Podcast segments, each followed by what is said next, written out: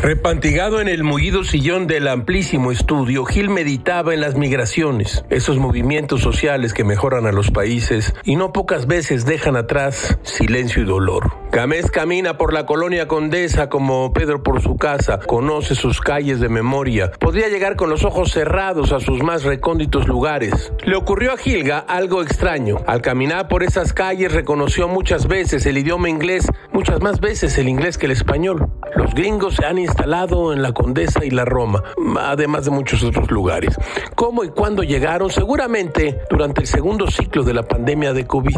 Si la casa se convierte en la oficina, la oficina puede estar en cualquier parte, en cualquier lugar. Esta es la hipótesis de Gil respecto de esta migración. Además, con dólares se puede vivir muy bien en la Ciudad de México. Nadie podría sostener que Gamés es xenófobo, pero lleva años estudiando al turista promedio de otros países y puede asegurar que el es el más soberbio. Gritan, cantan, hacen aspavientos, comen hamburguesas, beben cerveza y se visten muy mal. Estas observaciones científicas pueden verificarse en las calles de la Roma y la Condesa. Si fuera poco, los gringos no usan cubrebocas, les vale sorbete la pandemia. Abarrotan los bares y como si nada. Ah, qué pesados, la verdad. Si se tratara de elegir, Gamés se inclinaría por el turismo español, francés e italiano, mucho mejores que los gordos de un pueblito de Arkansas y los jóvenes tejanos que acaban de salir de la universidad. Todo, todo es muy raro, caracho.